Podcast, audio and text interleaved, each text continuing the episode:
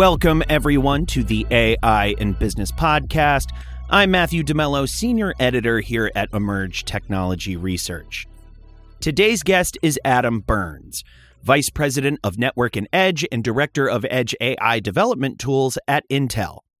Adam returns to the podcast this week to talk about out of the box solutions for computer vision in manufacturing, retail, healthcare, and beyond. Throughout the episode, Adam discusses relevant use cases related to Intel's Geti platform, what industry leaders should know before deploying out of the box AI products, and essential lessons in model development he's learned from developing these tools. Without further ado, here's our conversation.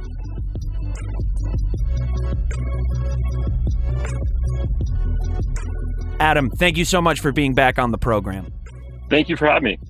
So, as we're looking more closely at Intel's Geti platform, very interesting stuff here. But I think the headline for our audience is that we're now seeing that it doesn't take years to develop models for computer computer vision, but days. Tell us a bit about how we got here, because I know this is a relatively recent headline for those sectors that aren't as involved in computer vision. What within the course of model development happened, you know, in the last half decade to the point where processes that used to take years now take days?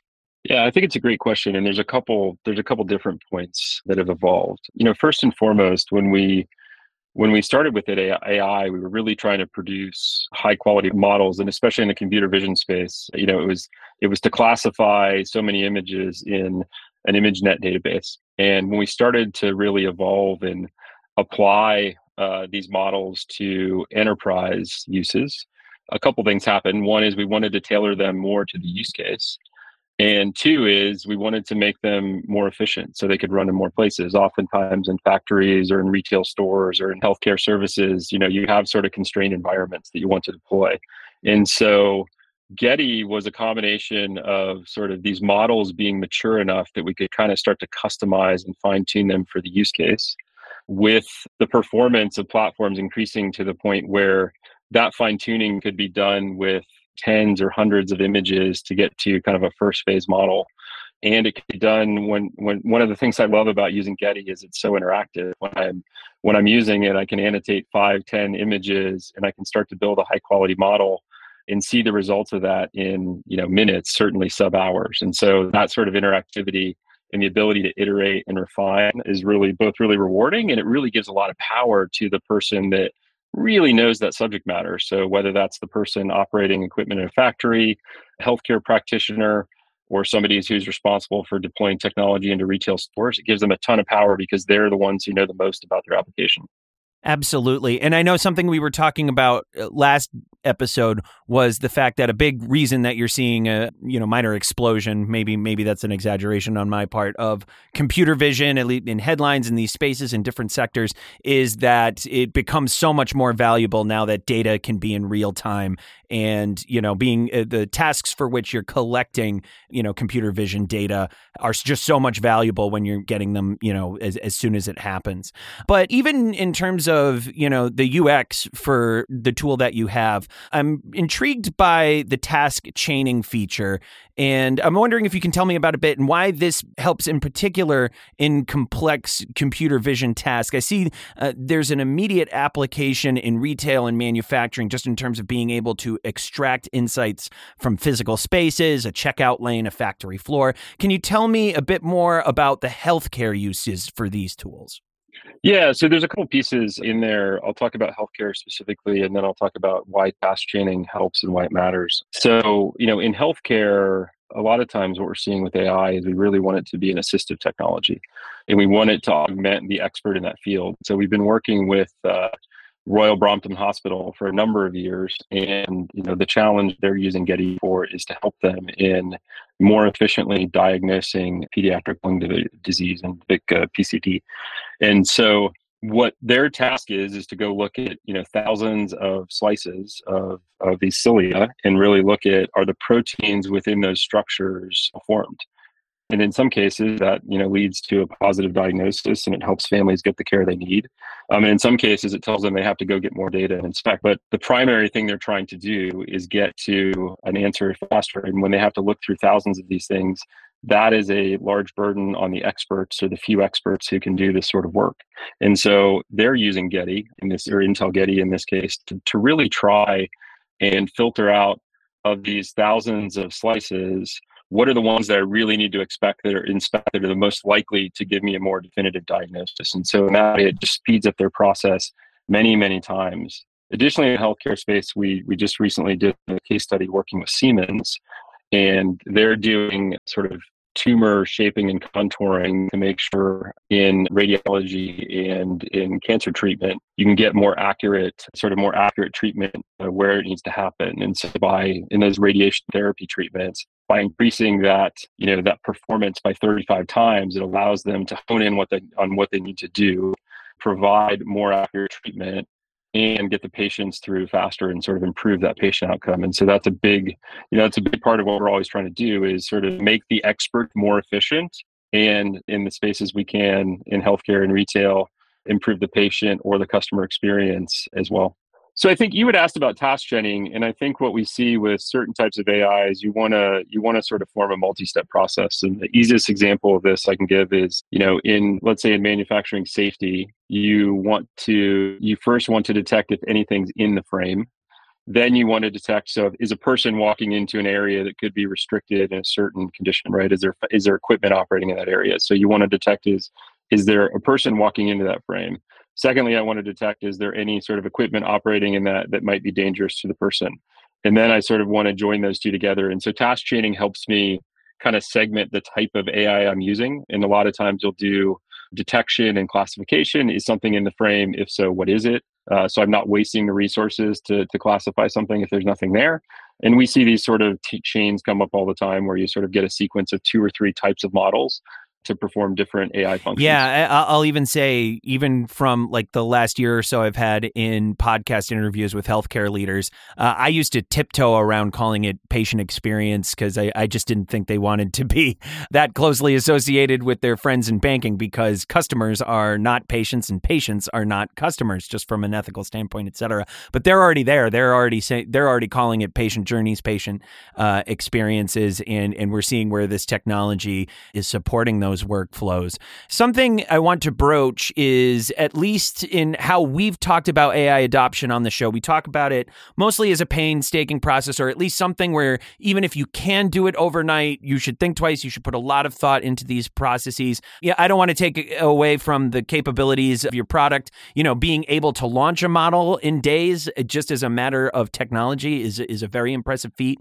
But just in terms of building models in days, uh, that seems about out of the box boxes you can get. And I'm wondering if you can tell me a bit about the adoption process for these tools and what's involved, especially for a business trying to extract deeper insights from their hardware. Yeah, it's a it's a really good question because you have to be ready both to build the model and then deploy it in a way that's going to take advantage of those capabilities. And so, one of the things that we were trying to get uh, address in building Intel Geti was in most AI applications, there's a general model that's pretty good at, you know, identifying or classifying objects or identifying defects or those type of things. But to make it deployable, you want to get to high levels of accuracy. And to do that, you sort of have to do this kind of last mile customization. And the goal with in the, in the reason that's so important is because when we when we look at the research and we work with customers, you know, most of their development around AI isn't making it to the factory for the retail store it's dropping out in in development because it doesn't get accurate enough because that cycle of development is too long and, and those iterations take too long with kind of traditional methods. And so we really wanted to use geti to sort of address this how do i get models more accurate?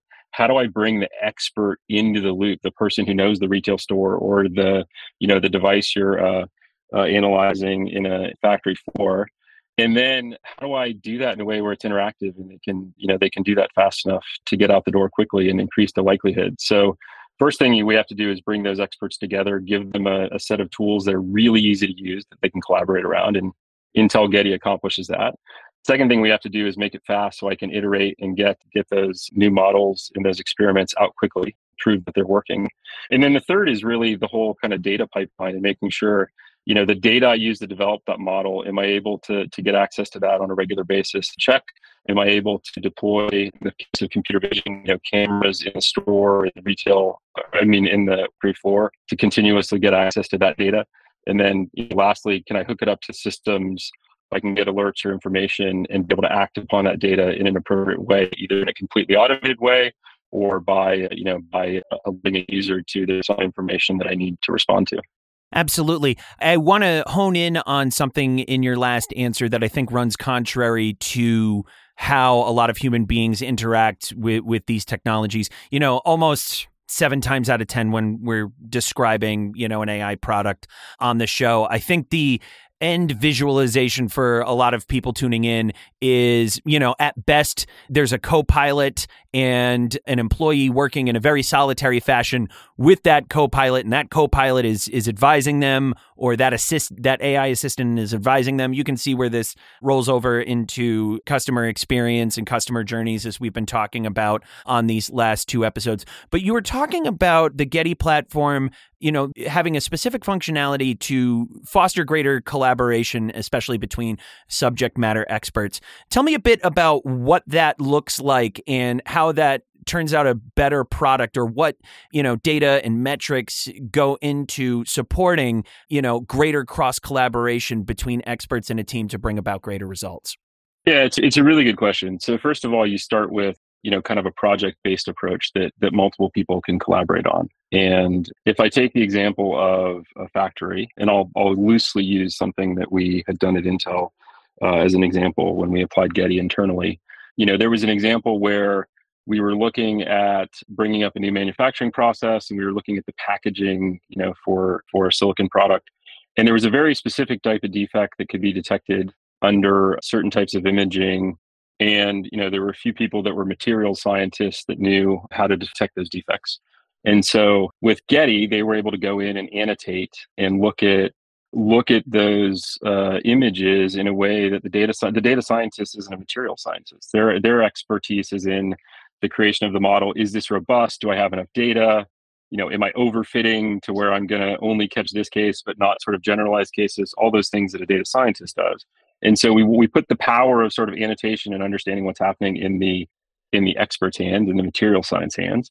And then Geti has a number of tools around analyzing the data set, looking at various statistics around the model, trying to predict the health of the model based, based on how many images you're annotating and how diverse they are. And that's really where the data scientists come in to say, hey, given I, what I, everything I know about you know these types of models and what I'm deploying, is this robust enough to actually use? We know it's satisfying the needs of the subject matter expert and that they're seeing the defects they want to identify come up with high probability. Now I really need to use the data science expertise to really understand the details around the model, its health, and is it ready to be deployed? And and that's where the tools sort of expose, you know, the information needed to the different types of developers and users. Absolutely. And I'm seeing parallels in terms of the conversations that I have with folks about large language models or generative AI models, in that, you know, all the headlines are saying, oh, this is going to wipe out humans from the process. This is going to make things completely not just automated, but autonomized, and uh, decisions will be made entirely without humans. But you peel beneath the surface, and especially generative AI, it means that humans will always be involved and probably more involved than ever, if not in direct connection to the workflow as they have it now where their hands are involved but they're going to be you know involved in ensuring that the model has integrity going into the future because the job of developing these models you know despite them being functional out of the box is never complete. I just want to get a perspective on how you're seeing this dynamic play out in terms of computer vision models and where that fits in to Geti's capacity to foster collaboration yeah, to me, it's really about scale, right? And if you look at kind of the advent of any technology, it's where are you developing in kind of the, you know, the technology stack or the workflow. So at the advent of the web, you know, you had a lot of people writing HTML code and web developers were some combination of, you know, sort of design work and really understanding how to construct a website using code. And then as that became standardized, then you moved up into more kind of focusing on the interaction models and the user experience. And then you started to add, you know, web-based services behind this where you could share information or, or leverage information. And so you know, this is sort of the same process that's going on. We're doing what we can to automate, you know, use known good kind of off the shelf models, automate the process of customizing those models for an application. So now you bring these subject matter experts. So that, you know, that subject matter expert is sort of the web designer in this case. It's the person who knows what I'm looking for, what I want that experience to be, those type of things and then you still have you know you still have experts that know how to build all the infrastructure and hook things together and ensure it's operating correctly and that the uptime is 99.9% or more and i think that's sort of the same analogy applied to this and really what that does is it it sort of brings specialization and scale because if everybody has to know the low level code to be able to to develop an ai it's not going to scale very much. But the more we can sort of raise the raise the water level to where you don't have to know all those details but you can really focus in on your area of specialty and expertise you can produce more models you can get past those statistics that say most models don't make it into production and you can really start getting the benefits of ai much faster in the enterprise Absolutely. And even where I was saying in, in our first episode that, you know, retail and healthcare might be a little bit more heavy in terms of having humans in the loop, that might not even be entirely true just for what you were saying about, you know, the need for humans to develop these models in unique situations, of which we see that extremely prevalent through manufacturing that you know the relative explosion that we've seen in computer vision within the last few years has been tailored around these very very unique use cases. Way to bring it back to the themes adam. I really appreciate it. We've got we've got a definitely a, a two-parter episode here which we really of course always appreciate. Thanks so much for being with us these past two episodes adam. We really appreciate it. Thank you. I appreciate it as well